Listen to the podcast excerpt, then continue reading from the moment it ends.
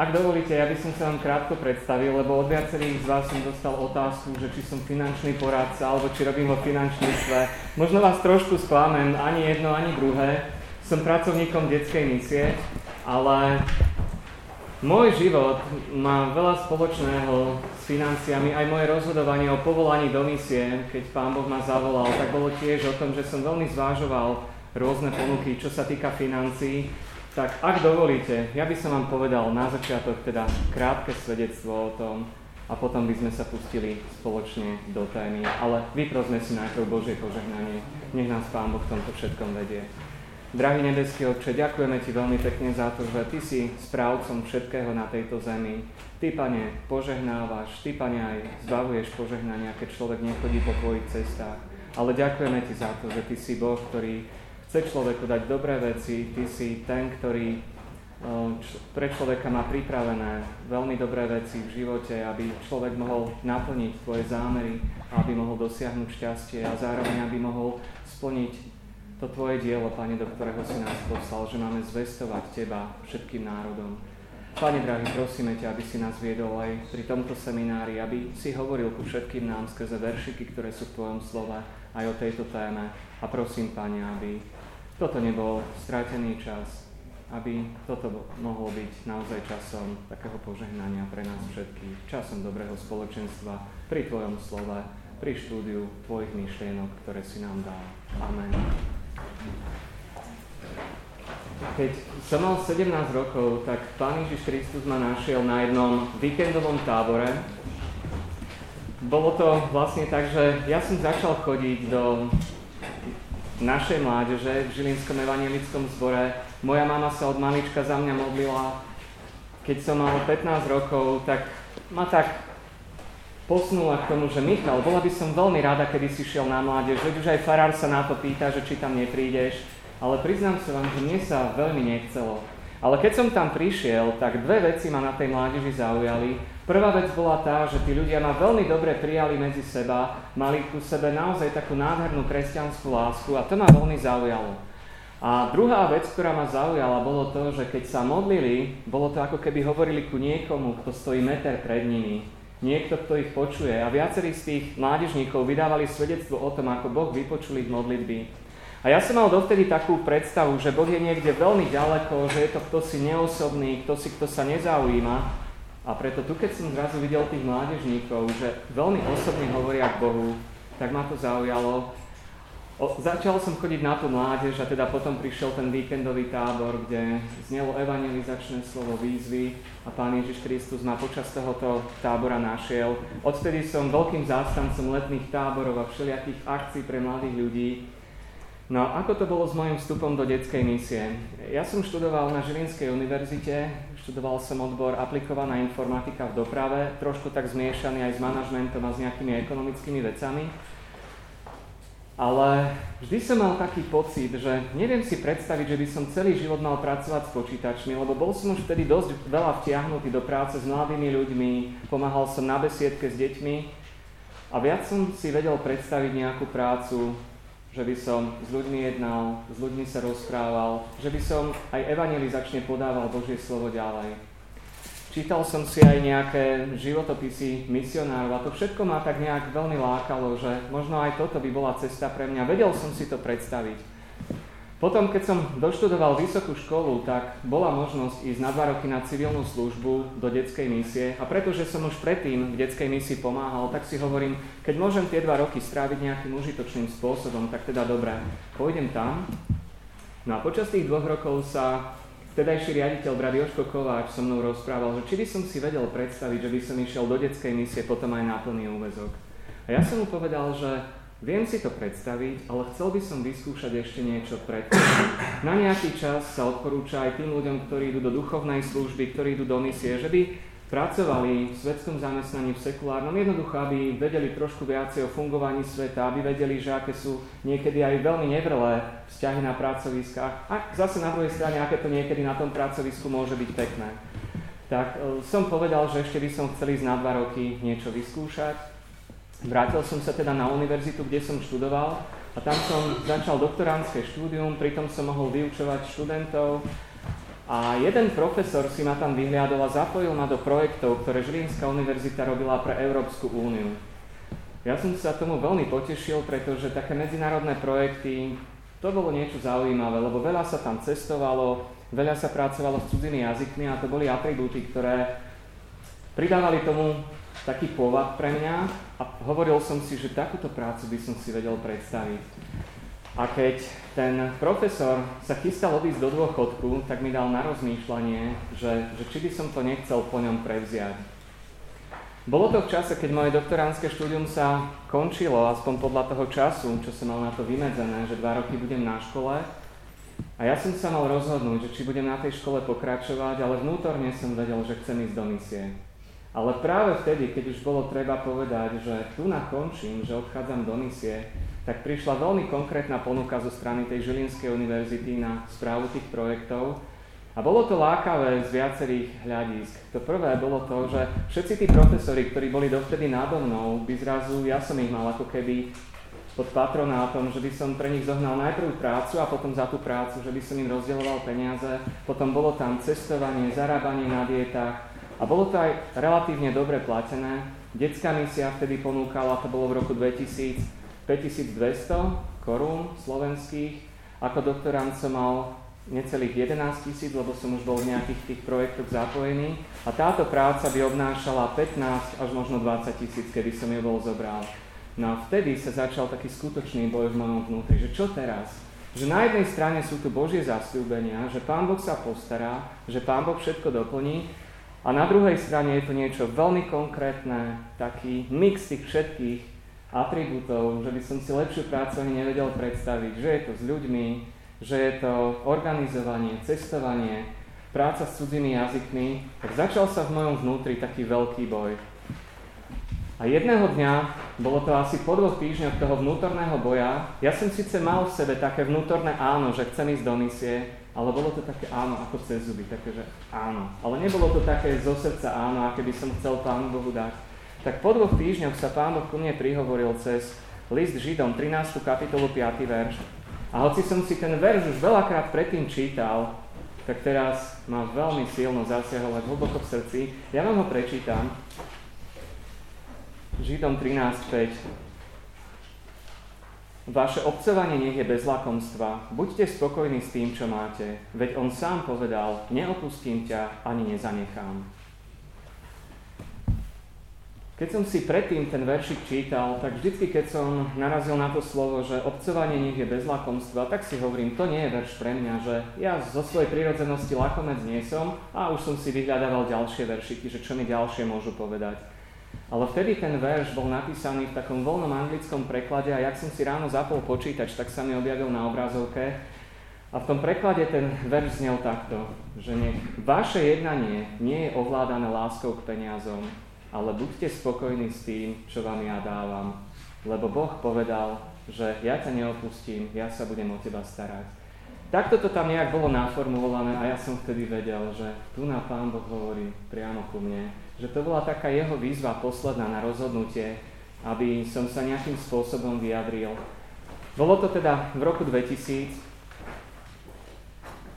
Zobral som to vážne, že keď Pán Boh hovorí, že On sa postará, keď On to sľubuje, takže ja do tej misie idem. A teraz po 15 rokoch môžem naozaj dosvedčiť, že Boh je ten, ktorý sa o človeka stará. Lebo to, nad čím mladý človek uvažuje, je to, že keď pôjdem do misie, že, že ktorá ma bude chcieť, keď nebudem mať peniaze, alebo akým spôsobom napríklad získam peniaze na byt, akým spôsobom zabezpečím svoju rodinu. Ale tým, že už aj predtým, ako mládežník, som sa naučil dávať desiatky a videl som, že Pán Boh ma cez mnohé veci požehnával, že mnohé mi ako keby vrátil naspäť a ešte niečo aj v hojnejšej miere, tak som vedel o tom, že, že Boh sa dokáže postarať a keď to slúbil, tak som teda do toho Božieho diela išiel. Pán Boh pridal aj bývanie, môžeme s manželkou bývať v Bratislave. Dal mi aj manželku, ktorej nevadilo, že si vezme misionára. Máme spolu dve malé cerky. Takže tešíme sa veľmi z toho, že, že Pán Boh si stojí za svojim slovom a keď On niečo sľubuje, tak môžem dosvedčiť aspoň ja za môj život, že, že Pán Boh to aj plní. A poďme sa teraz pozrieť teda na to, že čo máme tu na tomto našom pracovnom liste. Močí Biblia o peniazoch, alebo hovorí niečo o vlastníctve a o peniazoch? Dobre, tu niekde by malo byť ešte veľa takých papierov, poprosím, hej, že by sa k vám dostali. Ďakujem veľmi pekne. Áno, tu sú pracovné lístky ešte vpredu, kto nemáte, poďte si zobrať. Veľmi si prajem, aby keď budete odchádzať z tohoto seminára, mali ste v ruke hotové poznámky o tom, že ako byť bohatý pánovi Ježišovi. Na nahrávanie. Vyzerá to tak, lebo není tu žiadne zosilovacie zariadenie. Počuť ma dozadu? Počuť. Nie, je to naozaj len kvôli nahrávke, ale môžem hovoriť ešte hlasnejšie. V Biblii peniaze a majetok naozaj sú riešené. Sú riešené veľmi veľa biblickými veršami, Teológovia zistili, že v Biblii celej je okolo 2350 veršov, ktoré sú na túto tematiku. Neviem, že koľko máte času teraz, ale nebojte sa, nejdeme sa pozrieť na všetky z nich. Poprosím, aby sme si prečítali niektoré a keď si všimnete ten obrázok, ktorý je tam hneď vpravo hore, je tam srdce urobené z bankoviek. Nie je to tam kvôli tomu, aby to nejak tak sentimentálne vyzeralo, že nejaké také srdiečko, ale naozaj peniaze sa môžu stať človeku vecou srdca. A mnohé z tých veršov, ktoré si budeme čítať, budú práve o tom, že akým spôsobom si na tie peniaze dávať pozor, ako s nimi narábať, aby nezaujali celé naše srdce, lebo to by mohlo byť pre nás na veľkú škodu. Peniaze sú podľa Biblie priamým konkurentom pána Ježiša Krista, pokiaľ ide o prvenstvo v našom živote. A môžeme si to nájsť napísané v Matúšovi, 6. kapitola, 24. verš. A ak dovolíte, máte tu Biblie? Môžem sa spýtať. Ak by sme to mohli spraviť tak, že by sme sa teda rozdelili na rady, aby sme si vyhľadali niektoré biblické verše, že by sme sa rozdelili tak, že prvé dva rady bude prvá skupina, potom tretí a štvrtý rad, že bude druhá skupina, potom 5. a 6. rad, že bude tretia skupina a 7. 8. rad, že bude štvrtá skupina. Tak ja by som chcel teraz poprosiť, že by si ten prvý rád, teda prvá skupina našli Matúš 6.24, potom druhá skupina, že by našla Matúš 6.21, tretia skupina Kazateľ 3.13 a štvrtá skupina, že by našla 1. Timoteovi 6, 6 až 10. Sú to tie verše, ktoré tam máte v pracovnom liste uvedené. Takže prvé dva rady Matúš 6.24, ďalšie dva rady, Matúš 6.21, tretia skupina, čiže 5. a 6. rad, kazateľ 3.13 a štvrtá skupina, 1. Timotovi 6, 6 až 10. Dobre, tak to máte Matúša 6. kapitolu 24. verš. Poprosím, že by ste to prečítali. Niekto z prvých dvoch radov. Prosím, nečakajme na seba, lebo zbytočne si budeme zdržiavať čas tohoto seminára. Kto to má, môže smelo čítať. Nikto nemôže slúžiť dvom pánom, lebo buď to jedného bude nenávidieť a druhého milovať, alebo jedného sa bude pridržať a druhým pohrudne. Nemôžete slúžiť Bohu aj mamone. Ďakujem veľmi pekne. Čiže tu je povedané to, že ako keby dvaja páni súperia o naše srdce. Tým jedným je Boh, ktorý má na to srdce nárok, ale ten druhý, kto si na to veľmi nárokuje, je diabol práve cez peniaze, že nás veľmi pokúša. Poďme sa pozrieť na Matúš 6.21. Opäť verš, ktorý hovorí o tom, že peniaze môžu byť vecou srdca, môžu veľmi hlbokým spôsobom si urobiť miesto v našom srdci a ovplyvniť to veľmi náš život. Kazateľ 3, 13. Tento verš rieši tú vec, či sú peniaze zlou vecou, alebo či sú peniaze dobrou vecou. Môžeme povedať, že peniaze sú neutrálna vec, a nemusíme mať taký postoj, že, že veriaci človek by musel žiť v takom stave chudoby, že by to mal, mala byť taká cesta, ktorú si vyvolila matka Teresa, že bude chudobná a že celý život odovzdá službe Bohu. Pán Boh chce kresťanom dopriať a vlastne všetkým ľuďom by najradšej doprial aj to, aby si mohli niečo v tomto svete vychutnať, aby mohli mať radosť zo svojej práce, aby mohli mať radosť z pekných miest, ktoré Pán Boh stvoril na tomto svete, aby jednoducho si mohli aj odpočinúť a aby pri tom všetkom z vďačného srdca mohli vzdávať Bohu chválu. Tak o tom sa hovorí v kazateľovi a potom ešte poprosím, že by sme si pozreli 1. Timoteovi 6, 6 až 10. Hovorí sa tu o tom, že tie peniaze, pokiaľ ale nemáme k ním správny postoj, sa môžu pre nás stať koreňom všetkého zla v našich životoch, ale môžu zapríčiniť zlo aj ľuďom naokolo. To sami vieme, keď sú nejaké tie dedičské konania, keď sa rodina rozhášterí práve na peniazoch, na dedičstve. Tak Božie slovo nás varuje pred peniazmi. A ešte potom je v Biblii povedané, že život človeka nezáleží na zhromažďovaní peňazí. Že nejde len o to, že aby sme zarobili čo najviac, aby sme boli čo najúspešnejší. Je to povedané v Lukášovi 12. kapitole 15. verši. Poďme sa teraz na narábanie s financiami po tomto krátkom úvode pozrieť z pohľadu toho, čo povedal John Wesley. Bol to známy evangelista, reformátor, ktorý žil v 18. storočí a on mal takú zásadu, čo sa týka financií, že zarob, koľko môžeš, úspor, koľko môžeš a dávaj, koľko môžeš. Ideme si to teda rozobrať. Poďme sa pozrieť na tú prvú oblasť, že zarob, koľko môžeš. Čo môžeme urobiť preto, aby sme mali dobrý zárobok, aby sme mohli veľa zarobiť? Nejdeme to brať teraz z takého pohľadu, že len vyštudovať nejaký veľmi perspektívny odbor, napríklad IT technológie, ktoré sú momentálne veľmi dobre platené, alebo bankovníctvo, prípadne stať sa lekárom. Ehm, človek môže zastávať svoje zamestnanie, v ktorom je a napriek tomu Pán Boh ho môže požehnávať.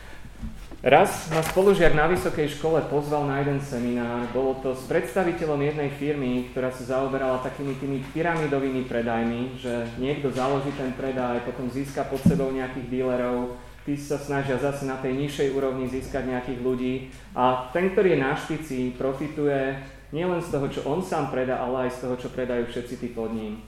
A ten človek, keď prišiel do dverí, do tej prednáškovej siene, tak proste dvaja chlapi mu prišli a dali dolu kabát a ja si hovorím, je to možné, že ženám akože dať kabát dolu, to áno, ale prečo chlapa takto všetci obskakujú a úplne ho mali ako takého veľkého guru. A on potom začal rozprávať teda o tom, ako sa mu začalo finančne dariť, ako opustil svoje zamestnanie, pracoval v pekárni a ako začal teda podnikať týmto spôsobom, aký je teraz bohatý, aké auto si mohol dovoliť a jednoducho opisoval svoj majetok. To by akože bolo ešte ako tak, to by som dokázal počúvať, ale veľmi smutné mi bolo to, keď hovoril veľmi posmešne napríklad o pekároch, keď hovoril veľmi posne, posmešne o ľuďoch iných zamestnaní. A ja som si vtedy tak povedal, dobre, ty by si mohol predávať tvoje prostriedky, ktoré sa dajú použiť od čistenia podlahy až po čistenie zubov, ale pokiaľ by si nemal pekára, ktorý ti upečie chlieb, ak by si nemal lekára, ktorý sa o teba postará, alebo zdravotnú sestru, tak to, že ty predáš všetky tieto veci a že budeš mať veľa peňazí, ti v konečnom dôsledku nemusí pomôcť. Takže nikdy by človek nemal mať ten postoj, že toto zamestnanie je zlé alebo že toto je menej hodnotné. V každej jednej práci môžeme osláviť Pána Boha. A ja by som tu vymenoval niekoľko príkladov, ktoré som videl v živote. Jeden príklad je jeden pán Stolár z Južného Slovenska. Pretože má rád prácu s drevom a pretože je v tom dobrý, tak jeho klientelu tvoria mnohí politici. Vie vyrábať nábytok a všetky tie veci z dreva naozaj nádherným spôsobom. Mal som možnosť vidieť to u neho v záhrade a v dielni, že čo všetko je schopný spraviť. A tomu prinieslo tak dobré meno, že ten človek naozaj nemá núdzu o peniaze, nemá núdzu o zákazky. Keby sme sa pozreli na príslovia 22-29, tak tento verš k tomu niečo hovorí. Ďakujem. Takže obratný vo svojej práci. Niekto, kto sa v tom vyzná, kto to robí rád a robí to dobre. Ďalší jeden známy tiež pracuje s drevom, pretože je v tom dobrý, tak ho začali volať na zákazky, keď sa jednalo o nejaké hrady, zámky, kaštiele, kde bolo treba robiť nejaké veľmi špeciálne veci, ktoré hoci kto nedokázal robiť, ale pretože jeho tá práca bavila, tak bol povolávaný naozaj na takéto zákazky, povedali by sme, že VIP, veľmi dôležité, a tým pádom aj jeho príjem na takýchto zákazkách bolo mnoho lepší. Keby sme si pozreli Kolosenským 3. kapitolu 23. až 25. verš, čo tam čítame? Kolosenským 3, 23 až 25. Tu by to stačilo, že čokoľvek robíme, máme robiť, ako keby nás tým poveril Pán Ježiš Kristus. Ako keby sme to robili z duše jemu. A keď budeme prácu robiť takýmto spôsobom, tak tá práca bude určite správená dobre. A keď tá práca bude správená dobre, tak to nás bude posúvať vo vedomí iných ľudí nahor. Budú vedieť, že tento človek je v tom svojom odbore odborníkom, na neho sa môžeme smelo obrátiť, keď niečo potrebujeme. A keď tých zákaziek bude veľa, tak samozrejme aj ten zárobok bude väčší. Ešte je tu jeden verš, ktorý je napísaný v prísloviach 6.6. Rozprával som sa s jedným stavbárom a hovorí sa, že dneska je kríza v stavebníctve a pýtam sa ho, že ako stojí s prácou. Viem, že je to človek veľmi poctivý, veľmi taký jednoznačný vo svojich postojoch. Nehovorí veľa, ale to, čo povie, je veľmi múdre. Veľa svojho času venuje aj práci na pánovej vinici a on povedal, že on nemá núdzu o zákazky. Ja som ho chcel volať, že by prišiel nám spraviť do táborového centra v častej nejaké práce a hovorí, že, že prepač, ale že nemám voľné nič, že už toľko ľudí si nás objednalo a ja som si vtedy uvedomil to, že aj keď je niekedy kríza, že stále tie práce musí niekto robiť.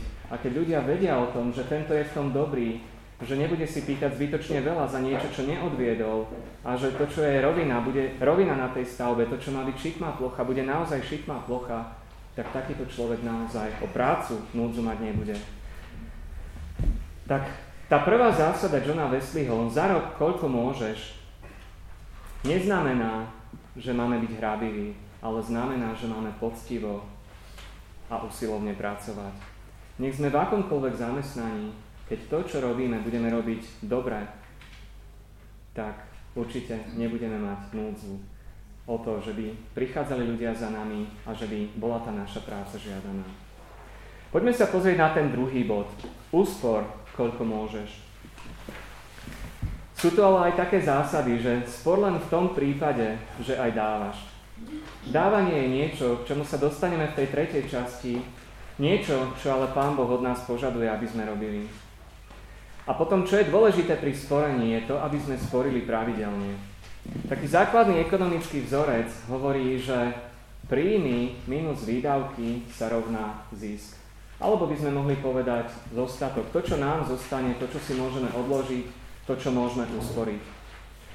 Niekedy naozaj nevieme hýbať tou príjmovou časťou, že dajme tomu máme prácu a tú prácu nechceme meniť ako špinavé prádlo. Dajme tomu, že sme v dobrom kolektíve, nevidíme dôvod odtiaľ odísť. Zárobok je taký, aby sme z toho vyžili, čiže s tými príjmami sa možno veľa hýbať nedá. Ale niekedy by sme boli prekvapení, že koľko sa dá hýbať na tej strane výdavkov. Že pri tom, aby sme mohli existovať v rovnakých podmienkach, keď si tie veci dáme do poriadku, keď sa pozrieme na to, že na čo všetko peniaze míňame, tak zrazu, že okolko viacej dokážeme ušetriť. Spýtam sa vás takú otázku. Viete, koľko mesačne platíte za bývanie? Nejakú konkrétnu sumu. Máte na mysli? Dobre. Ďalšia otázka. Viete, koľko vaša rodina mesačne dá na jedlo? Máte konkrétnu sumu, ktorú mi viete povedať? Ja som sa nedávno spýtal na toto jedných ľudí, o ktorých viem, že sú veľmi organizovaní, vo všetko majú systém a proste nevedeli mi povedať, že koľko dávajú mesačne za jedlo. A ja si hovorím, to je zvláštne, že vo všetkých oblastiach sú veľmi organizovaní, majú prehľad vo všetkom a tu nevedia, alebo možno teda prejedia toľko, že radšej mi to nechceli povedať. Neviem, že čo bol dôvod, ale pokiaľ vieme, že na čo nám idú peniaze každý mesiac, koľko ide, dajme tomu, na dopravu, do zamestnania, koľko ide na škôlky alebo na školy našich detí, tak človek vie, že koľko do ktorej tej kapitoly potrebuje. A tým pádom si vie aj svoje výdavky nejakým spôsobom naplánovať a dokáže získať prehľad, že koľko vie aj usporiť.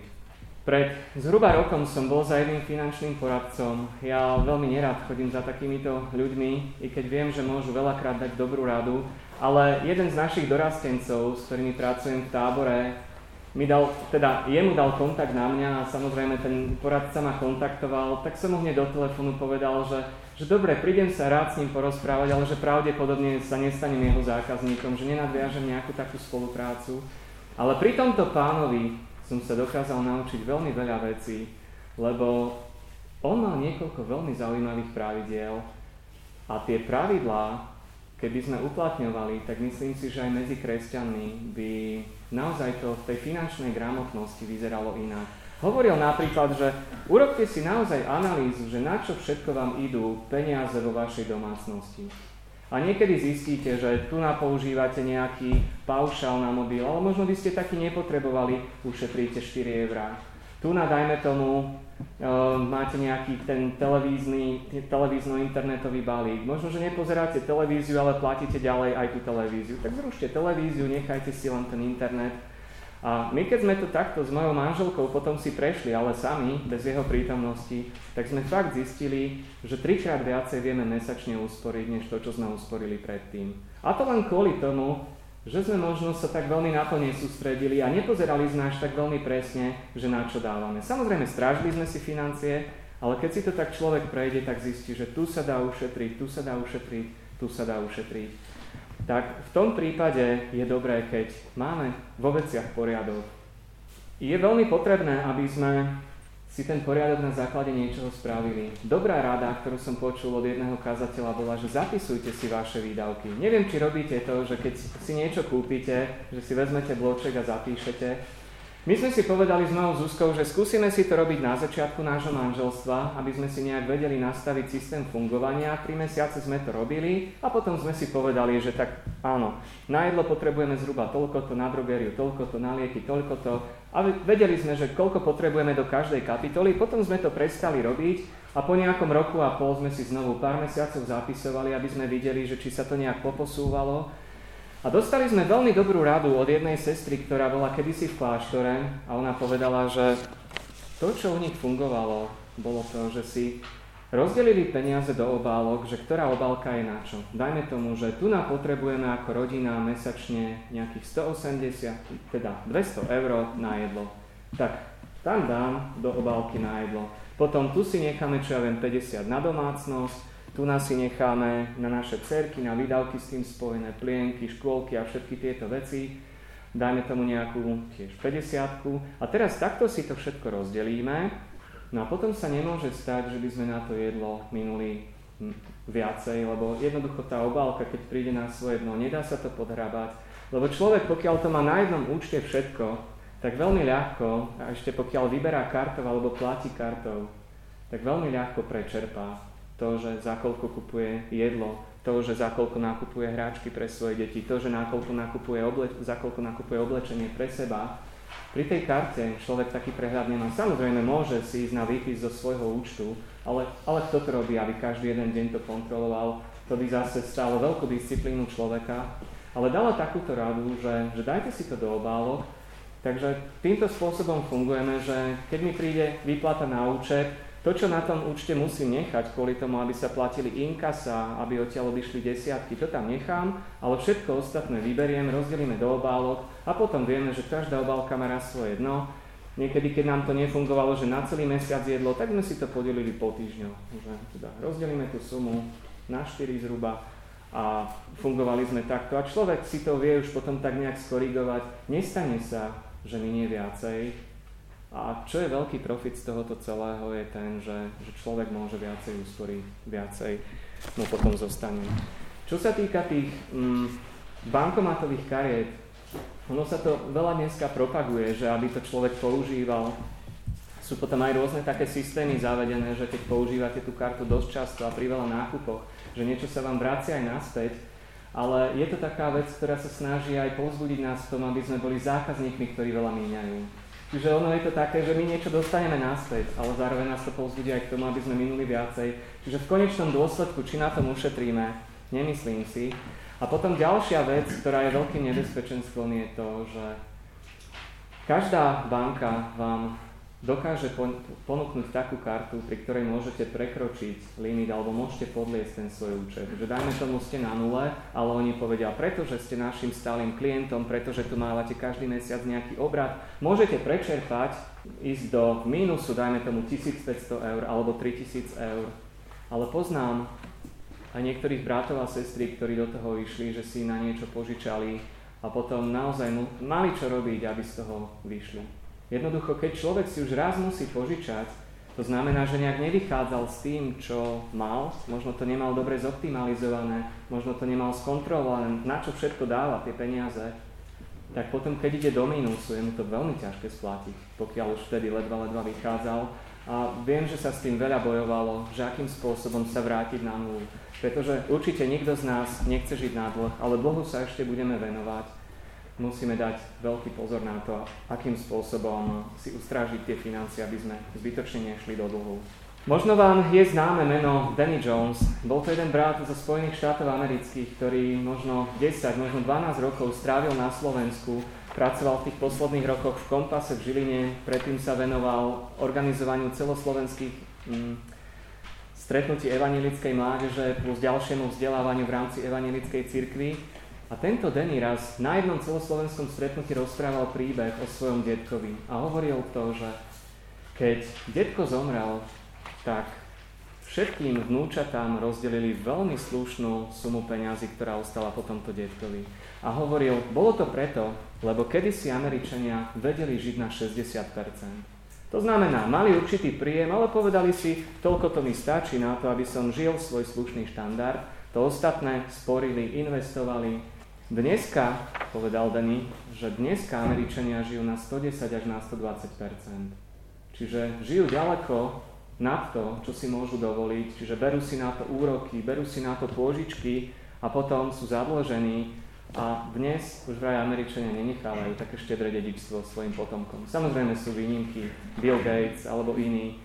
Takže títo ľudia určite, keď raz budú odchádzať, tak budú mať čím obdarovať iných, ale bežný Američan, teda v priemere, samozrejme neplatí to nám všetkých, že, že je teraz pomerne zadlžený, ale nemusíme chodiť len ďaleko do Ameriky, stačí, keď sa pozrieme na Slovensko.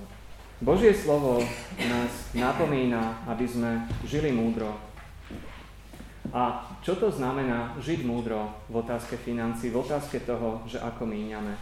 Tak jedna z tých dobrých rád toho finančného poradcu bola, že každý človek by mal 10% svojho príjmu odkladať.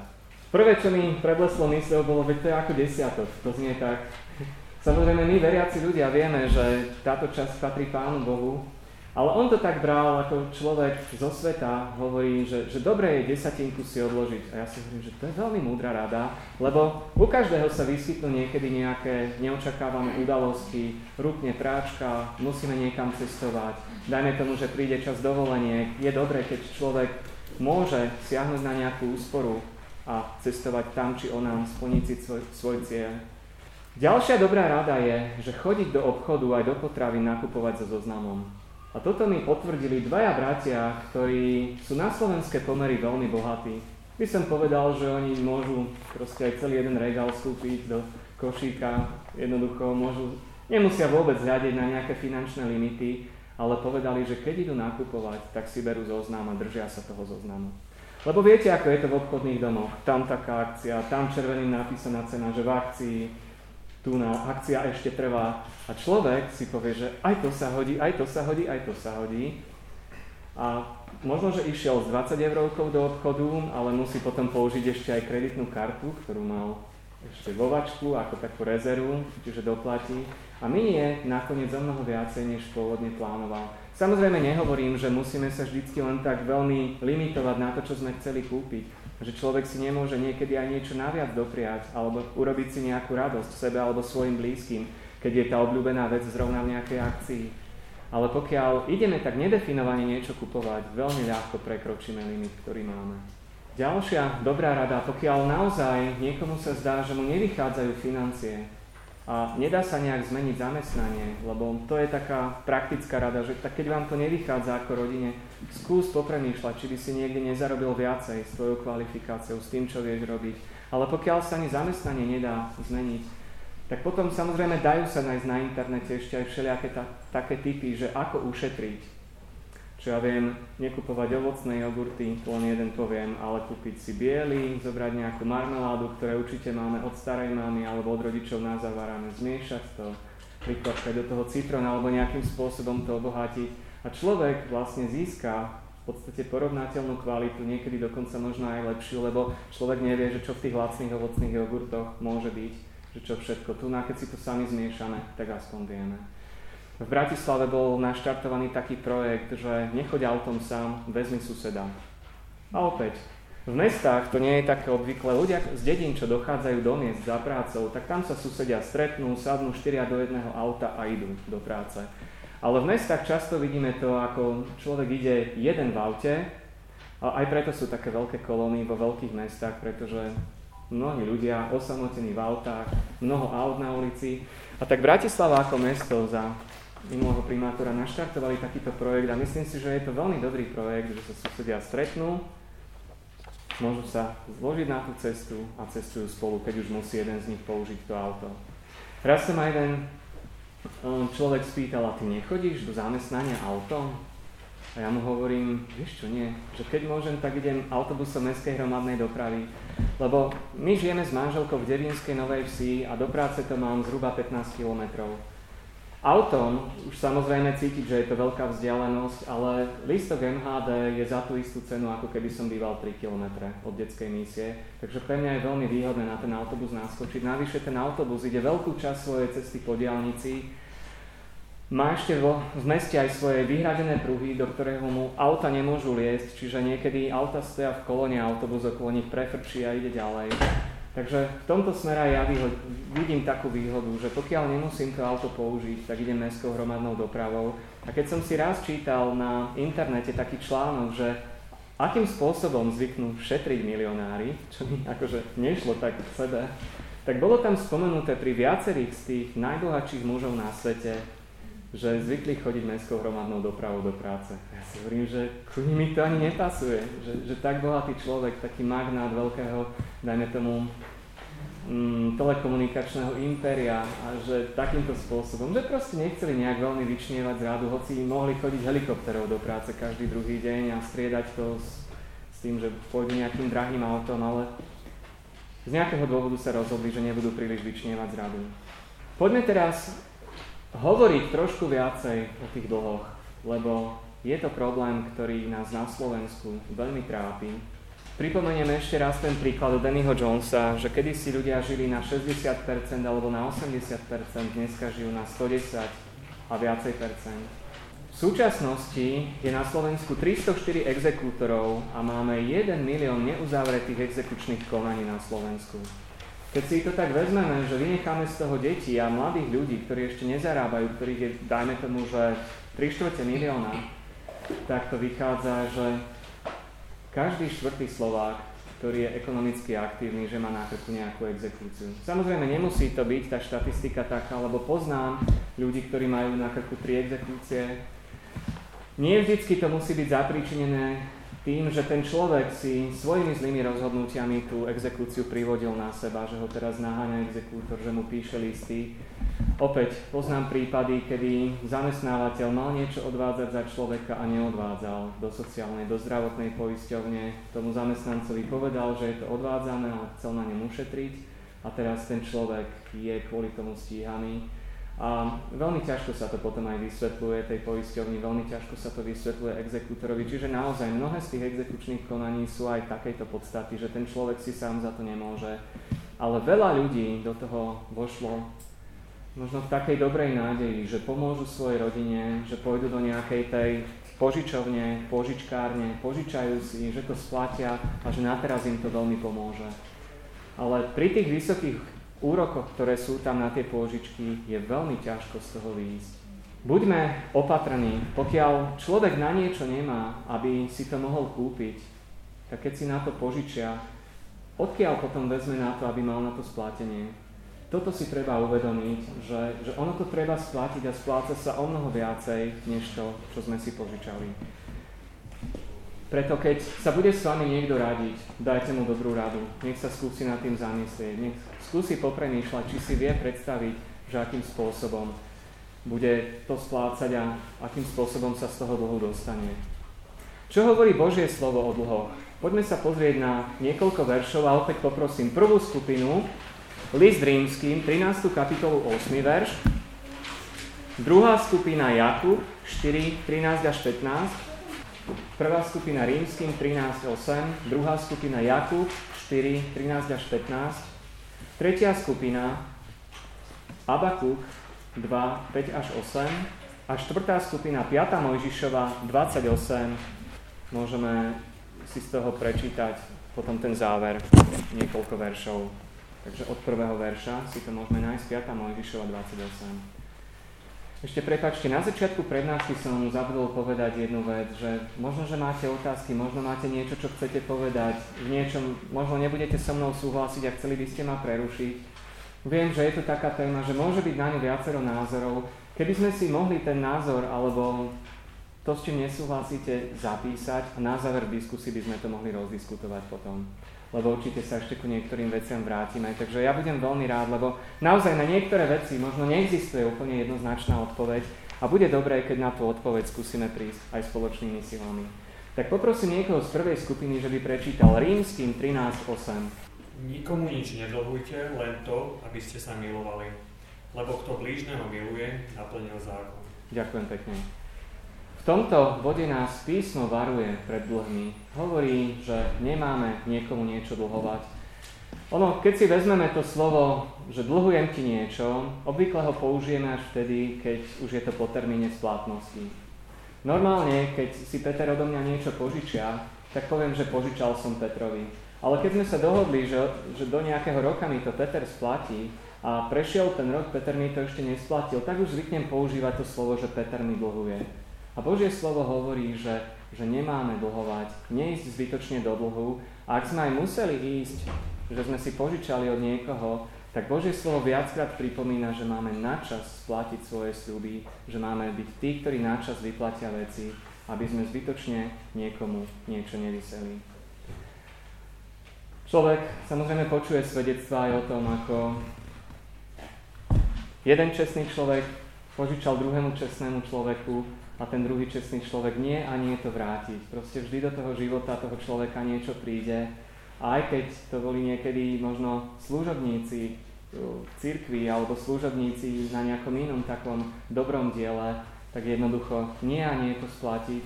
A toto už potom začína byť aj takým zlým svedectvom, minimálne pre toho človeka, pre veriteľa, ktorý im požičal. Takže na to musíme dávať veľký pozor. Nemáme nikomu nič dlhovať, len to, aby sme mali naozaj medzi sebou lásku. Potom poďme sa pozrieť na Jakuba 4, 13 až 15.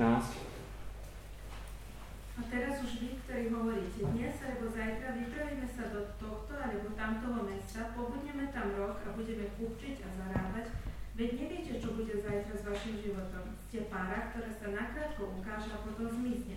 Miesto toho, aby ste hovorili, a pán bude chcieť, budeme živí, a vykonáme toto alebo tamto. Uh-huh. Ďakujem veľmi pekne. Tu nás Božie slovo upomína na to, že budúcnosť nemáme sami vo svojich rukách, že my nevieme, či bude pre nás ešte zajtra. Tam je to proti takej ubezpečenosti, že pôjdeme, tam si zarobíme, hen tam to mi vyjde. Vždycky sa môže stať, že tie naše plány nejakým spôsobom nevýjdu a pôžička vždycky predpokladá nejakým spôsobom budúcnosť že budem zdravý, budem mať tú istú prácu, ktorú mám, budem to schopný splatiť. Ale koľkokrát sa stalo aj to, že človek si požičal na to, aby museli nejakú vec kúpiť. Dajme tomu, že to bola aj nutná vec, bez ktorej sa nedalo, ale potom ochorel a zrazu celá rodina musela niesť nejaké to bremeno, tú ťarchu tej pôžičky. Takže v tom, v tom prípade musíme to mať naozaj dobre premyslené, ak by sme chceli do niečoho ísť, pretože budúcnosť naozaj nie je v našich rukách. Habakúk 2, 5 až 8, k tomuto len niečo krátko poviem, že dlh bol v starom zákone vnímaný ako prekliatie za neposlušnosť Pánu Bohu. A na druhej strane to, čo je opísané v 5. Mojžišovej 28, 1 až 14, tak tam sa hovorí o Božom požehnaní a Pán Boh hovorí, že nebudeš si nikdy musieť požičiavať. Naopak, ty budeš požičiavať iným. Hovorí to ako požehnanie Izraelu, Božiemu národu, a keď si to tak vezmeme, tak fakt Židia boli veľakrát bankármi, veľakrát ľudia aj kvôli tomu mali židovský národ v zuboch, lebo im to prišlo tak, že, že my sme tí chudobní a toto sú tí bohatí. Ale pravdou je to, že Židia sú Boží špeciálny národ, ktorý Pán Boh aj určitým spôsobom obdaroval, požehnal ich múdrosťou, vynaliezavosťou. Hovorili mi, jeden brat z Nemecka pracuje v oblasti IT technológií, robia plošné spoje pre veľmi zložité také počítačové systémy a hovorí, že keď si oni Nemci, pomerne študovaní a múdri ľudia s niečím nevedia poradiť, tak zavolajú svoju partnerskú izraelskú firmu, príde Izraelčan na dva týždne, že bezpečne to vyrieši. Čiže je to nejaké to požehnanie, ktoré tento národ má od hospodina, pretože oni sú jeho vyvoleným národom a pán Boh im aj povedal, že aj to bude znakom požehnania, že vy si nebudete musieť od nikoho požičiavať. Naopak, vy budete mať dostatok, aby ste mohli požičiavať iným. Poďme sa teraz pozrieť na ďalšiu veľkú oblasť hypotéky. Ako s nimi? Chcel by som povedať, že hypotéky sú niekedy vášnivo diskutovanou témou medzi kresťanmi. Chcem povedať, že ani táto téma nestojí za to, aby sa kresťania medzi sebou rozhádali. Ale je to určite téma, ktorá stojí za to, aby sa kresťania veľmi pozorne nad tým zamýšľali, ale vlastne aj každý jeden človek, bez ohľadu na to, či patrí pánu Ježišovi alebo nie, aby sa nad tým zamyslel, že či do toho ísť alebo neísť. Poďme sa pozrieť na to, že aké sú klady hypotéky. Skúste mi povedať nejaký klad toho, že prečo vlastne do hypotéky ísť. Áno, ale veľmi konkrétne zameraný, pretože človek bývať niekde musí, hej, čiže hypotéka je teda účelovo zameraná pôžička, ktorá je na bývanie, človek rieši svoju situáciu. Šetriť by na nejaký byt, keď to vezmeme, že nie na nejakú veľkú nehnuteľnosť, ale dajme tomu len na byt, musel veľmi dlho a stále by musel niekde bývať alebo si niečo prenajímať. Na Slovensku prenajímať to je veľký biznis pre tých, ktorí ten byt vlastnia a snažia sa ho prenajať. My sme si to tak s mojou manželkou Zuzkou vypočítali, že za to, čo sme predali byt v Košiciach, keď sme sa stiahovali do Bratislavy, ak by som to mal použiť len na prenájom, že by sme si v Bratislave nekupovali byt, tak pr- prenájom by sme veľmi rýchlo vymieňali za 12 rokov a potom by sme už vlastne nemali na to, aby sme si mohli zaplatiť bývanie v Bratislave. Čiže kvôli tomu, aby človek nemusel drahé prenajmy platiť, niekedy teda naozaj uvažuje o tom, že lepšie je kúpiť si vlastné a postupne to splácať. Mhm, čiže to je ten klad, že človek príde ku streche nad hlavou, ktorú potrebuje. A čo sa týka záporov hypotéky? Áno de facto to nie je vlastne vaše vlastníctvo, pokiaľ ten dlh nesplatíte. Áno.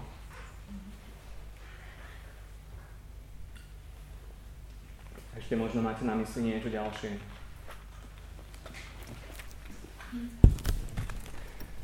Ja by som k tomuto povedal, že to, že sa to prepláca, to, že to nie je môjim vlastníctvom, až kým sa to nesplatí, to sú všetko také veci, ktoré sú vopred dohodnuté. Ten človek, ktorý do hypotéky ide, tak vie o týchto podmienkach. Tá hypotéka je v podstate ako keby dobrý obchod. Aj pre banku, banka je rada, že tie peniaze môže požičať a zase človek, ktorý si kupuje byt, je rád, že môže ku bytu prísť. Ale to, čo je možno takou najzávažnejšou vecou na hypotéke, je strata slobody. A aj keď to znie teraz možno tak veľmi pateticky, že strata slobody, čo však ja môžem fungovať, ja môžem žiť, vysvetlím, že akým spôsobom. Keď človek si, dajme tomu, vezme obrovskú hypotéku a vezme si to mladá rodinka a predpokladá sa, že tú hypotéku sme si nastavili podľa našich obidvoch súčasných príjmov a rozhodnú sa, že potom otehotnejú alebo že budú mať potomstvo a že to ostane všetko len na manželovi, tak, tak či ešte bude schopný tú hypotéku on sám splácať, keď žena bude na materskej. A viem, že niektoré páry toto veľmi vážne riešili, že či si už môžu doho- dovoliť otehotnieť alebo nie, pretože tú hypotéku splácali súčasne. Um, ďalší veľký problém je, ak sa dneska ľudia rozídu. Mladá rodina vezmú si spoločne byt, hypotéku. Um, aj u nás sa stalo na našom sídlisku jeden mladý pár, ktorým sme veľmi fandili, boli to takí naši blízki priatelia, Zobrali sa, po necelom roku sa rozviedli, byt zobrali na hypotéku a teraz v podstate splácanie toho celého zostalo na ňom. Už tam musí mať nájomníka, aby, aby vôbec vládal to platiť. Čiže toto je taká vec, že človek sa môže dostať do neslobody a nedávno som sa rozprával aj s jedným človekom, ktorému hrozí exekúcia práve kvôli tomu, že sa rozišli, ten druhý odmietol splácať a teraz tá nehnuteľnosť, ktorú naozaj že krvopotne si postavili niečo vysnívané, tak teraz je na tom exekúcia a ten človek premýšľa, že ako ďalej. A toto je veľmi, veľmi vážna vec pri hypotékach, ktorú treba dopredu zvážiť. Tretia veľmi dobrá rada, ktorú mi dal ten finančný poradca, keď som bol u neho, že pozor, nie všetko je len o tom, že do akého fondu čo investujete, koľko ušetríte, akým spôsobom si zoptimalizujete svoje finančné toky, ale povedal aj to, že treba robiť múdre rozhodnutia, lebo tie rozhodnutia časom prinášajú svoje ovocie. A či je to rozhodnutie ohľadne manželstva, alebo teda rozhodnutie žiaľ o rozvode, alebo nejaké iné závažné rozhodnutia, všetko to prináša ovocie a preto je to také veľmi dôležité, aby sme na to dávali veľký pozor. Tá strata slobody, ja by som k tomu povedal ešte taký príklad. Je to strata slobody, keď by napríklad Pán Boh zavolal človeka do služby. A toto je strata slobody, s ktorou ja som osobne tak najviac tým bojoval, keď som nejakých ľudí oslovil, že prosím ťa, nechcel by si ísť pracovať do misie, nechcel by si zvestovať evanelium. A ten človek mi aj povedal, že, že rád by som, ale prepač, teraz sme postavili a zaviazal som sa že nemôžem teraz. A to je potom taká vec, že človeka to mrzí. Vidíte na tom človeku, že má potenciál, viete si ho predstaviť ako dobrého spolupracovníka, niekoho, kto by pre Pána Ježiša Krista dokázal toho urobiť veľmi veľa, ale žiaľ v tejto oblasti je teraz limitovaný. Toto mu vzalo slobodu. Samozrejme sú prípady, kedy by som ani ja nevedel nič iné poradiť, ako možno to, že tak možno naozaj zváž, že si vezmeš tú hypotéku. Konkrétne mám na mysli jedno dievča, ktoré vyrastá v rodine, kde majú 4 deti, sú v jednoizbovom byte, ona spáva v kuchyni, ostatní rodičia, teda aj jej traja súrodenci, žijú s rodičmi v obývačke. A predstavme si, že toto dievča sa tiež spozná s niekým, kto pochádza z takej viacdetnej rodiny. No tak Neviem si predstaviť, že ako bývať, či akože do tej kuchyne akože príde ďalšia novovznikajúca rodina, alebo akým spôsobom sa to porieši. Ono sa to možno niekedy dobre hovorí, keď niekto má veľký dom postavený, že však môžu bývať s nami, ale sú situácie naozaj, keď možno to nejde. A čo teraz? Ale v tom prípade musíme ľuďom poradiť, zvážte si, že do akej miery viete ísť do tej hypotéky. Zvážte si, či vám niekto blízky vie niečo požičať. Veľmi také pozbudivé boli pre moju manželku niektoré videá, ktoré si pozerala o Amišoch. Je to taká veľmi konzervatívna skupina, ktorá žije v Spojených štátoch amerických. A tam sa hovorí, že oni si neberú nejaké poistky, oni si neplatia niektoré také veci, čo sa akože v Amerike Mali by sa odvádzať, hej, zdravotné poistenie. Pretože oni si hovoria, že my sme komunita, keď sa niekomu niečo stane, tí ostatní mu pomôžu. Keď jeden založí rodinu, všetci ostatní mu idú pomôcť na stavbu, postavia dom z dreva, dreva majú kopu okolo seba. Žijú takým jednoduchším spôsobom, ale človek by povedal, že takým šťastnejším. Že keď má niekto nejakú potrebu, tak si navzájom pomôžu. Ale žiaľ, takýto spôsob fungovania nie je teraz momentálne bežný pre to, ako nažívame tu na, Slovensku. Dneska sa veľa propaguje tá finančná nezávislosť. Nepotrebujem iných a preto si na niečo požičiam, uzavriem dohodu s bankou. Ako naozaj je to veľmi korektný vzťah, veľmi korektný obchodný vzťah, hypotéka, keby sme to vnímali iba takýmto spôsobom. Ale pre Božieho človeka to môže byť naozaj, pokiaľ by pomýšľal, že pôjde do nejakej misijnej práce, veľká brzda, môže to byť pre neho naozaj taká strata slobody k tomuto rozhodnutiu. I keď každý by to samozrejme mohol dotiahnuť do takých krajností, ako to dotiahli učeníci, keď pán Ježiš prišiel za Matúšom a povedal mu, poď za mnou. A Matúš všetko zanechal a išiel za pánom Ježišom. Čiže aj ten, kto proste spláca nejaký veľký dom alebo nejaký veľký byt, vždycky ho môže predať, vyrovnať tú hypotéku a, a vykročiť. Ale to už je naozaj individuálne, že či pán Boh bude takémuto niečomu človeka volať. Poznám ale veľa ľudí, ktorí hypotéku osobne brali ako, ako niečo tak, ako také nutné zlo a hovorili si, že dovtedy nemali pokoj, kým ju nesplatili. Jedna rodinka hovorila také pekné svedectvo o tom, že, že ten manžel naozaj nebol vo svojej koži až do toho okamihu, kým to nemali splátené. A potom cítil, že, že už je čistý, už je slobodný. Ďalšia rodina, jeden vzácný brat, naozaj sa snaží Pána Ježiša následovať úprimne svojim celým srdcom, tak keď začal skúmať, že ako to bolo s tou jeho hypotékou, tak došiel až k takému záveru, že, že predá ten svoj byt, ktorý majú a že radšej bude mať pokoj v srdci splatenú hypotéku a niekde pôjdu do prenajmu, ako, ako by mal mať ešte takéto bremeno stále nad sebou. Pre tú jeho rodinu to ale znamenalo, že sa v priebehu pár následujúcich rokov niekoľkokrát stiahovali Nie je to opäť cesta pre každého, ale pokiaľ to ten brat tak pocitoval, tak samozrejme ja ho nemôžem posudzovať, každého posudzuje Pán Ježiš Kristus, lebo nemáme právo niekoho súdiť. Neviem, či to aj celá rodina tak, tak vnímala s takým pokojom, lebo predsa, keď si už niekde zariadíte svoju domácnosť a potom musíte ísť zase niekam inám. Hovorím to aj z vlastnej skúsenosti, lebo my keď sme z Košic odchádzali, nedarilo sa nám ešte ten košický byt predať. A kým sa nám ho podarilo predať a kým sme mohli kúpiť byt v Bratislave, tak sme sa stiahovali na 4 rôzne miesta. Nesťahovali sme sa ale so všetkým nábytkom, presťahovali sme sa len tak s vecami, vždy do nejakého zariadeného bytu, ktorý bol momentálne voľný, alebo nám to priatelia dali k dispozícii. Čiže nie je to jednoduchá vec sa toľkokrát stiahovať, ale zase dokážem pochopiť aj toho bráta, že keď chcel mať pokoj v srdci, tak, tak bol ochotný urobiť až takýto radikálny ťah. A mne nejakým spôsobom neprináleží to posudzovať. Takže zvážme dobre každú hypotéku. Keď niekto, dajme tomu, že má našetrených 20 tisíc, bolo by nerozumné ísť do nejakej nehnuteľnosti za 150 tisíc. Dá sa kúpiť niečo 60 tisícové, 70 tisícové a potom keď sa došetrí, tak sa kúpi niečo väčšie.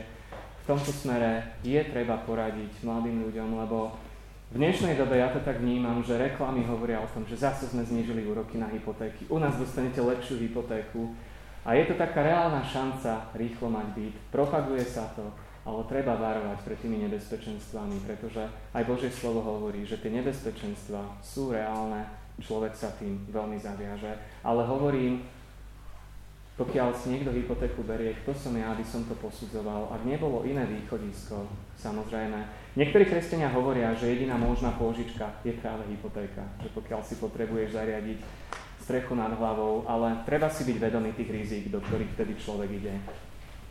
Tu by som povedal, že spôsob, akým zaobchádzame s peniazmi, či sa zadlžíme, či zaobchádzame s nimi múdro, je svedectvom o Pánu Bohu.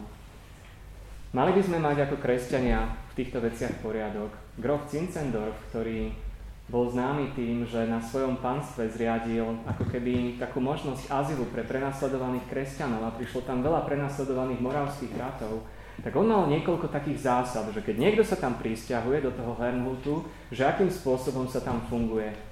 A jedno pravidlo bolo, že každý, kto si tam urobí príbytok, musí udržiavať poriadok na ceste a na tých proste okolitých pozemkoch, ktoré sú okolo toho jeho domčeku. Či to bol chodník, či to bola cesta.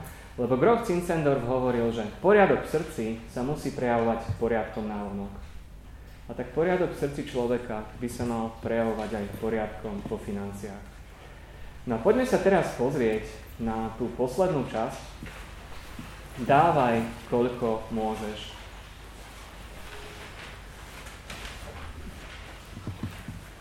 Poprosím vás, že by sme teraz na chvíľku vstali, že by sme sa postavili, tak poriadne sa natiahli, lebo veľmi dlho sedíme na tejto konferencii, bude toho ešte veľa, kde budeme sedieť a ono to nerobí dobré ani chrbtici, ani dýchaniu. Dobre, a nech sa páči, môžeme si znovu sadnúť. Prepačte, že som vás takto prehnal, ale ja si uvedomujem, že keď hovorím dlhšie, že môže to znieť aj monotónne. A ja sám som sa pristihol, že keď mám niekoho dlhšie počúvať, že oči mi klipkajú, tak aby som vás zbavil tohoto nebezpečenstva. Prečo máme dávať? Dávanie je Bož, Božie nariadenie pre tých, ktorí v Neho veria. A poprosím, že by sme si vyhľadali niekoľko veršov z Božieho slova. Je to Božie nariadenie pre tých, ktorí v Neho veria. Poprosil by som prvú skupinu, keby ste našli 4. Mojžišovu 18. kapitolu 21. verš, 4. Mojžišova 18, 21, potom druhú skupinu, keby našli Malachiáša 3.10 a tretiu skupinu 2. Korinským 9, 6 až 8.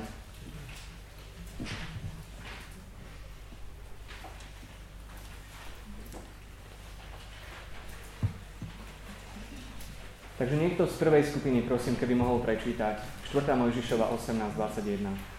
Hľa Levitom som dal všetky desiatky v Izraeli do vlastníctva ako podiel za ich službu, ktorú vykonávajú za službu vo svetostánku. Ďakujem veľmi pekne. Leviti boli kedysi tí, ktorí pracovali na Božom kráľovstve. Pracovali e, nielen v chráme, kde boli ako pomocníkmi kňazov, ale leviti zároveň mal, mali aj takú službu, že chodili pomedzi ľud a vy, vysvetľovali Božie slovo. Učili tomu, že ako správne Božiemu slovu rozumieť. V dnešnej dobe by tými levitmi neboli teda len samotní kňazi alebo farári, ale boli by to, dajme tomu, aj ľudia, ako je Slavo Slávik a ostatní z EVSK, ktorí sa snažia robiť ešte niečo na tom Božom kráľovstve. A tu je v tom verši povedané, že, že desiatky patria levítom, že Pán Boh to tak určil, že veriaci ľud má sa skladať na tých, ktorí mu nejakým spôsobom slúžia Božím slovom. Malachiaš 3.10 Prinášajte celé desiatky do pokladnice a bude poživeň v mojom dome. A vyskúšajte ma týmto, vraví hospodin mocnosti, či vám neotvorím okna nebies a nevylejem na vás až na do pomenania. Ďakujem. Je tu napísané, že prinášať celý desiatok, aj keď niekedy to pre človeka môže byť ťažké. Dajme tomu, že niekto žije len z minimálnej mzdy a keď si teraz rozpočíta, že koľko má náklady na všetko, niekedy sa môže stať, že naozaj mu ten desiatok nevychádza. Ale čo má vtedy človek spraviť? Stále tu myslím na príbeh o chudobnej vdove, ktorá keď prišla ku tej pokladnici, tak Pán Ježiš Kristus povedal, že ona dala vlastne tie dva haliere, že dala všetko, čo mala. A potom, ak ste si pozorne čítali tento príbeh o chudobnej vdove dokonca, tak viete, že zašla kúsok ďalej za roh, tam si hlavná sadla a čakala, kým zomrie. Že? Je to tak? Takto pokračuje ten príbeh. Nie je to tam dorozprávané, ale na základe toho, čo nám hovorí Božie slovo o dávaní, tak ja si myslím, že Pán Boh veľmi tú vdovu požehnal. A už aj tým, že ju Pán Ježiš Kristus vyzdvihol a dal ju za príklad, tak predsa on ako Boží syn určite by nenechal niekoho zomrieť, koho dal pred chvíľkou za príklad a nenechal by ho tam niekde vyschnúť na tom horúcom blízko východnom slnku. Takže nemyslím si, že s tou vdovou to skončilo tak nejak veľmi tragicky a zlé. Ona si povedala, že to, čo má, chce dať Pánu Bohu. A preto by malo byť pre nás vždy takým pravidlom, že tá prvá časť, ktorú na niečo vôbec použijeme, by mal byť desiatok. A niekedy možno nám to nebude tak matematicky vychádzať, že ale z čoho potom zaplatím byt, z čoho potom splatím, dajme tomu niečo, čo splácam, z čoho si kúpim stravu. Ale Boh hovorí v Malachiašovi 3.10, že On proste človeka požehná. Že On mu dá požehnanie. A taký veľmi pekný príklad, ako sa to raz prejavilo toto požehnanie, máme opísaný v jednej našej detskomisijnej lekcii. Volá sa to, že ako sa diakovia naučili dávať. Bol to jeden veľmi chudobný kmeň, ktorý žil v pralese a keď tam prišiel misionár mu a hovoril im o tom, že majú uveriť pána Ježiša, diakovia uverili, po nejakom čase, keď ich začal vzdelávať v Božom slove, tak porozmýšľal, mám ich učiť aj o tom, že majú dávať desiatky, veď oni sú takí chudobní, chodili odety do listov, jednoducho naozaj mali čo robiť, aby uživili vôbec seba. Zvolal si starších spomedzi tých diakov a radil sa s nimi. Majú títo ľudia dávať? Povedzte mi, vy ste priamo z nich. Budú môcť oni dávať? A títo vodcovia z toho kmeňa diakov povedali, ak to Božie slovo hovorí, že majú dávať, tak áno, nech dávajú. Tak sa rozhodli, že im povedia o desiatkoch, no a potom to rozpočítali tak jednoducho. Komu sa urodí na poli 10 tekvíc, jedna bude prinesená misionárovi, misionár ju pôjde na trh predať a z toho, čo utrží, kúpi niečo na stavbu, chceli si stavať takú modlitebňu. Komu kuraz nesie 10 vajec, jedno vajce a tak ďalej. Proste rozpočítali to jednoducho na všetky plodiny, ktoré pestovali a odkedy oni začali pestovať tak sa začalo naplniť, naplňať pri nich to, čo je tu napísané v tom Malachiašovi, že Pán Boh pohrozí kobylkám a rôznym iným škodcom, že tí vám nebudú ničiť úrodu. A dovtedy sa tí diákovia no všelijako tak plahočili, snažili sa, viete, ako je to u polnohospodárov, snažia sa robiť, čo môžu, ale niektoré veci nedokážu ovplyvniť. Úrodu, krupovitie, sucho, sú veci, ktoré im tú úrodu môžu poškodiť. Ale pán Boh vtedy začal tým diakom žehnať práve tým, že oni zrazu tej úrody mali o mnoho viac než dovtedy. Začali robiť toto desiatkovanie a stalo sa to, že onedlho sa objavili prvé šaty na diakovi. Už to nebolo len z listia nejaký jednoduchý odev, ale tí ľudia začali chodiť aj oblečení v normálnych odevoch, pretože Pán Boh slúbil to, teda splnil to, čo slúbil, že ich požehná.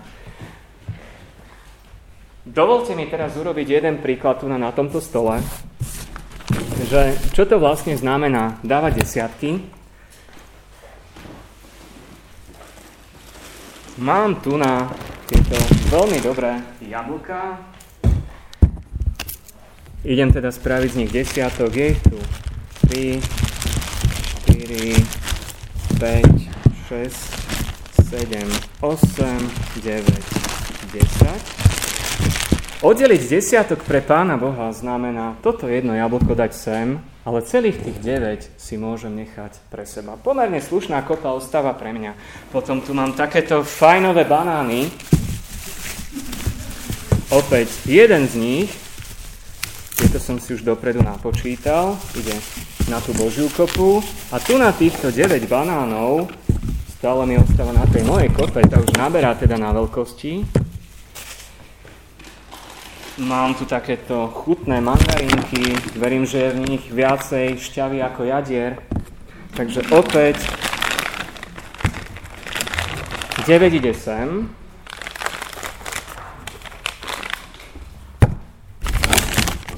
Jednu dám tu na tú Božiu kopu. A toto je vlastne to, čo si ja môžem ponechať. Samozrejme, čím viacero rôznych tovarov by som tu dal, tým sme videli, že táto kôpka narastá. Spýtam sa teraz, čo je lepšie. Nechať si všetkých tých 10 desatín tu na, ale zbaviť sa Božieho požehnania, alebo odložiť niečo pre Pána Boha, to, čo patrí jemu, a mať teraz túto kopu plus ešte aj Božie požehnanie. Asi si každý povieme, že, že oplatí sa viacej toto, lebo to Božie požehnanie môže byť nakoniec ešte o mnoho viacej než toto, čo som oddelil na to Božie dielo. A takto to funguje pri tých desiatkoch u ľudí. Každý, kto si navykol dávať desiatky, tak určite môže vydať svedectvo o tom, že Pán Boh nikoho nenechá proste škodovať na tom.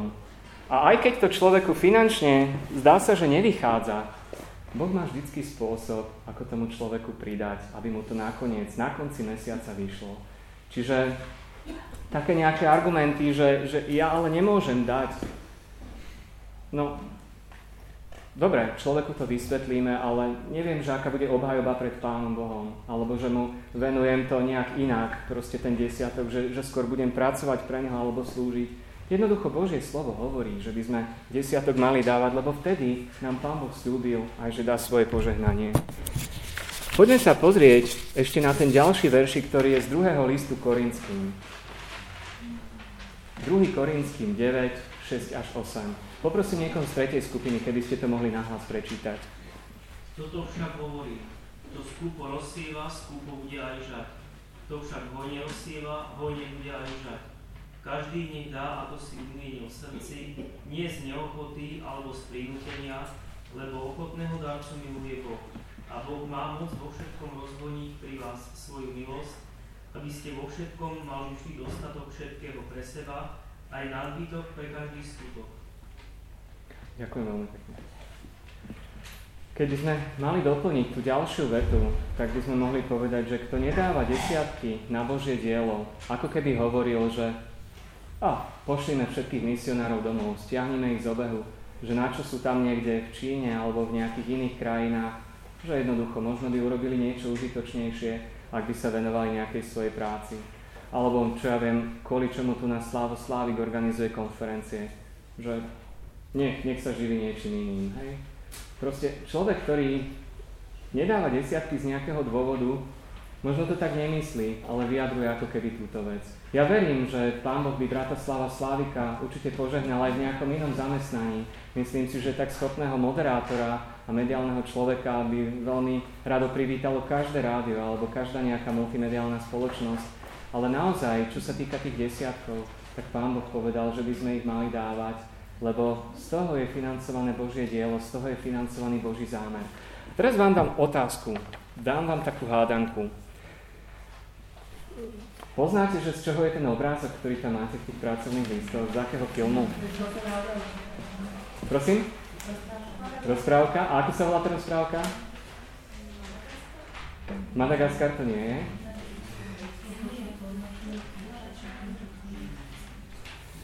Lebo tá otázka pritom je, že prečo mám dávať moje peniaze niekomu inému, A ďalšia otázka, že koho sú vlastne peniaze, ktoré máš doma alebo vo vrecku? A k tomu je ten obrázok. Tak ešte nejaké typy? Tak ja vám trošku pomôžem. O takej milej rybke. Hľadá sa Nemo. Hľadá sa Nemo, áno. A tu na tieto čajky sa objavili práve v takom momente, keď Nemo a ešte jedna tá rybka, ja si už presne nepamätám, že ako sa volala, taká tá zábudlivá rybka, boli vyhodené na molo a teraz na to hľadili čajky, ale bol pri tých rybkách ešte jeden taký väčší vták, kormorán alebo čo to bolo, ktorý sa rozhodol, že on ich bude chrániť a tie čajky hľadeli na tie dve rybičky a hovorili, každá z tých čajok, moje, moje, moje, moje. A jednoducho každá proste z nich povedala, že moje, moje, moje. A keď si niekedy krmili čajky, alebo krmili nejaké to vodné vtáctvo, my s našimi dievčatami zvykneme niekedy chodiť ku jazeru, tak čajky, oni dlho dokážu sedieť vedľa seba a povedali by ste si, že aká pekná komunita čajok tam je. Ale ako náhle začnete hádzať chlieb, tak oni sa neskutočne dokážu o to byť a každá fakt si chce urvať pre seba a hovorí moje, moje, moje. Samozrejme pri tých zvieratách je to pochopiteľné, každý sa snaží nejakým spôsobom uživiť, ale je tam veľmi také silné to moje. Ale niekedy aj ľudia si tak myslíme, že prečo by som mal dávať inému, veď to, čo som zarobil, to, čo mám, to je to, je to moje. Ale Božie slovo v prvej knihe Kronickej 29, 10 až 14 veľmi pekne o tomto hovorí. Král Dávid k tomu dal veľmi pekné vyjadrenie. Poďme si ho všetci spoločne nájsť. Prečítame si to na hlas. Prvá Kronická 29, 10 až 14. Je to tá situácia, keď Král Dávid zhromažďoval pre Šalamúna rôz, rôzny stavebný materiál na stavbu chrámu a potom ešte vyhlásil aj zbierku, že čo môžu všetko Izraelci prinášať do zbierky. A toto potom je vyhlásenie, ktoré král Dávid dal po tej zbierke.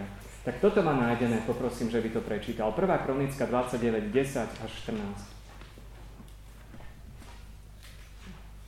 Potom Dávid dobrorečil hospodinu v prítomnosti celého zhromaždenia a povedal Požehnaný buď hospodin Boh Izraela nášho Otca od vekov až na veky. Tvoja je hospodine veľkosť, moc, dôstojnosť, sláva i velebnosť. Tvoje je všetko na nebi i na zemi. Tvoje je kráľovstvo, hospodine. Ty si ten, ktorý sa ako hlava vypína nad všetkým. Bohatstvo a čest od teba, ty panuješ nad všetkým. Vo svojej ruke máš silu a moc, tvojej ruke je, či učiníš niekoho veľkým a mocným. Tak teda, Bože náš, ďakujeme Ti a chválime Tvoje slávne meno. Veď ani ja, ani môj ľud by sme neboli schopní priniesť toľké milodary. Veď od Teba je všetko, takže z Tvojej ruky sme Ti dali. Ďakujem veľmi pekne. Tu je povedané, že od Teba je všetko, takže aj to, čo sme dali, dali sme vlastne to, čo sme prijali, Pane Bože, od Teba. A toto by mal byť náš postoj ku financiám, že to, čo máme, máme vďaka Božiemu požehnaniu. Vďaka tomu, že nám dal múdrosť, že nám dal šikovnosť, že nám dal dobrú prácu, že nám dal ľudí okolo nás. A mali by sme mať toto neustále na pamäti. A poďme sa pozrieť na to vyjadrenie, ktoré tam je, že veľakrát ľudia riešia to, že koľko z mojich peňazí mám dať na Božie dielo, alebo mám dať Pánu Bohu. Keby sme podľa tých vyššie uvedených veršov mali preformulovať túto otázku, tak ako by znela? Znela by, že koľko z tých Božích peňazí si môžem nechať pre seba.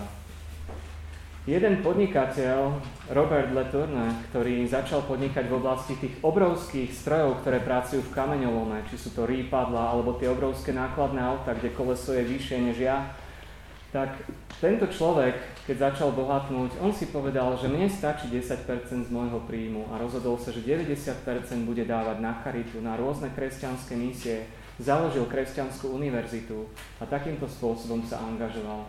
Možno si povieme, dobré, tak jeho 10% bolo možno väčší než najvyšší plat na Slovensku, ale on, on to tak prijal, že, že nepotrebujem až taký luxus a rozhodol sa niečoho vzdať preto, aby podporil Božie dielo.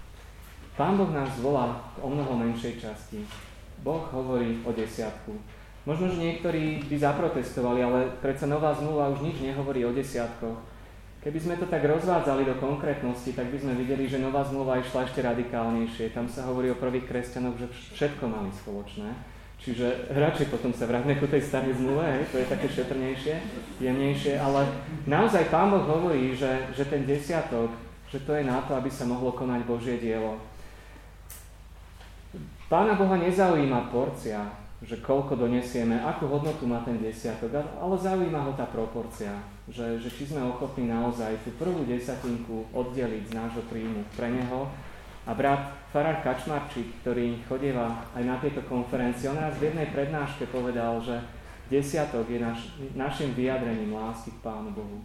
Pretože peniaze sú niečo, čo nás drží tu na, na tomto svete.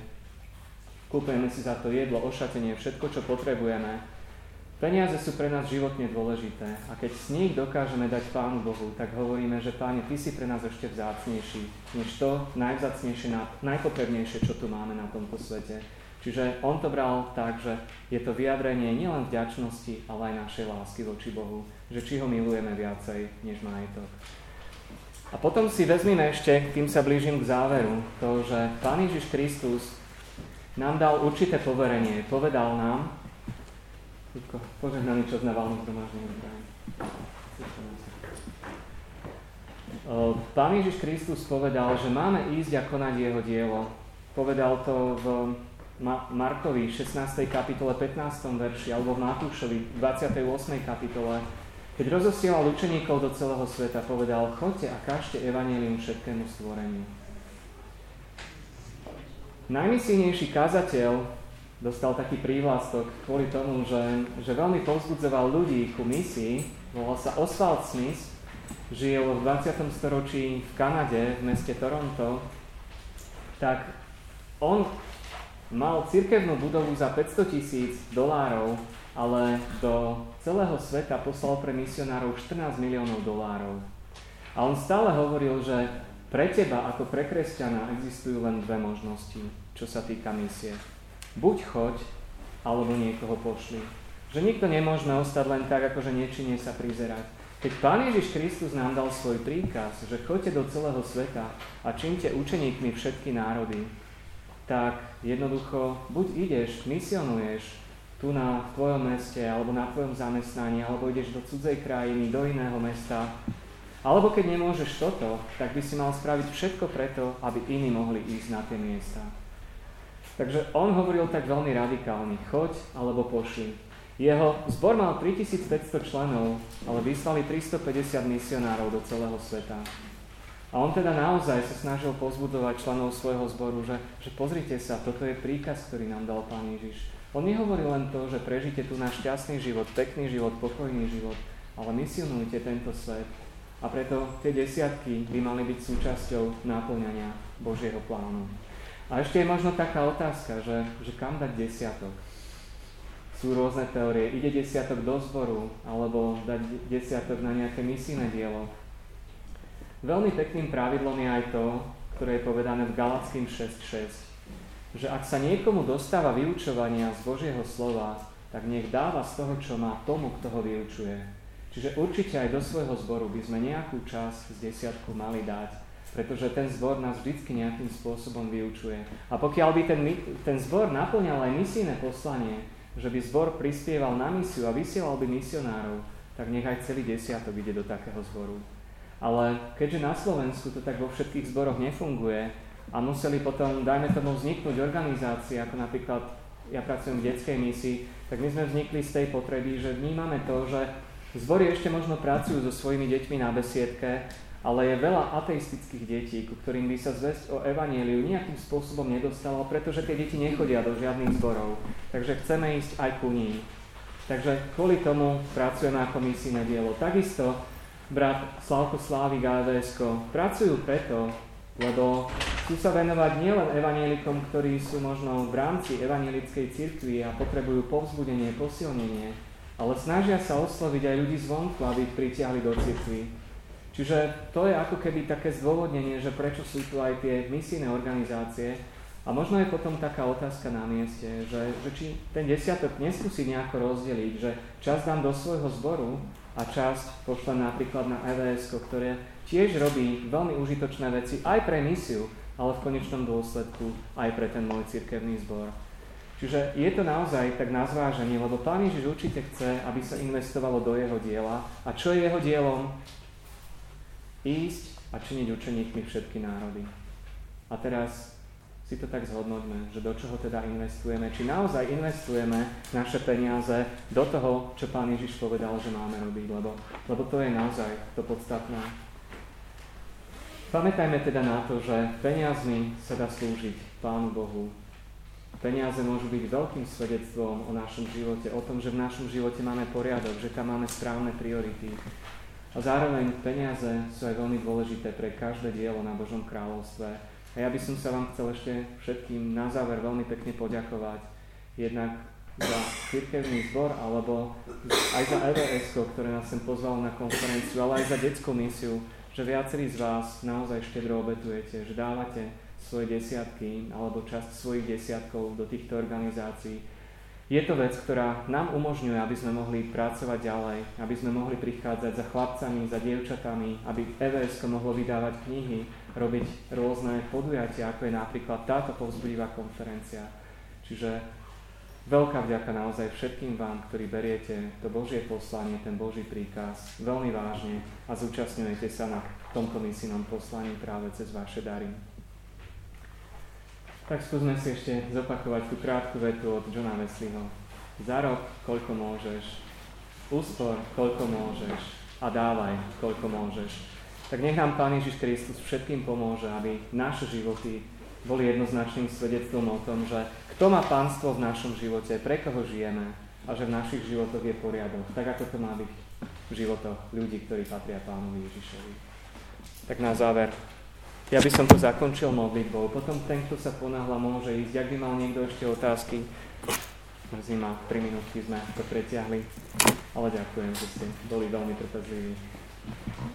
Tak môžeme to zakončiť. Ak by jeden brat a jeden, jedna sestra sa chceli pomôcť, nech sa páči.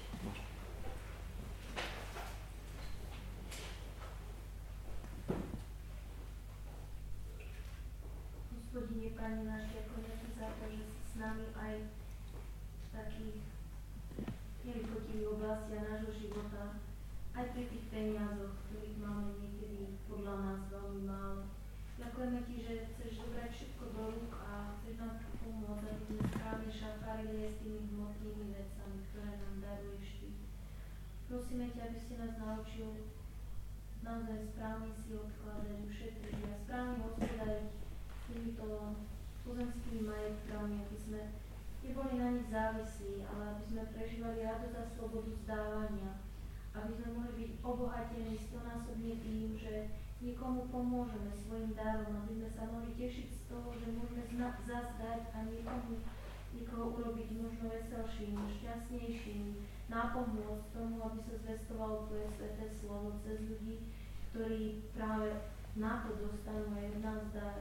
Prosím ťa, Páne, aby si pomáhal ľuďom aj spomedzi kresťanov, aj spomedzi ostatných našich bratov a sestier, s ktorými žijeme, ktorý, s ktorými sa poznáme, a sú v nejakej finančnej situácii, možno veľmi zadlžení, možno s exekútorom na krku. Prosíme ťa, aby si im ty dal múdrosť a viedol ich k správnemu rozhodnutiu, aby si im pomohol dostať sa z týchto ťažkých chvíľ a nájsť to správne riešenie podľa Tvojej Božej vôle.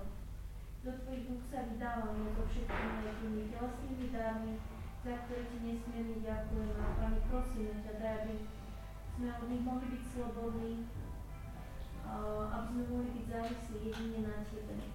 Ty poriadok vo všetkom, Pane, čom poriadok nie je a prosíme ťa, aby si nám vždy požehnal aspoň toľko, aby sme, aby sme prežili ďalšiemu dňu. Amen.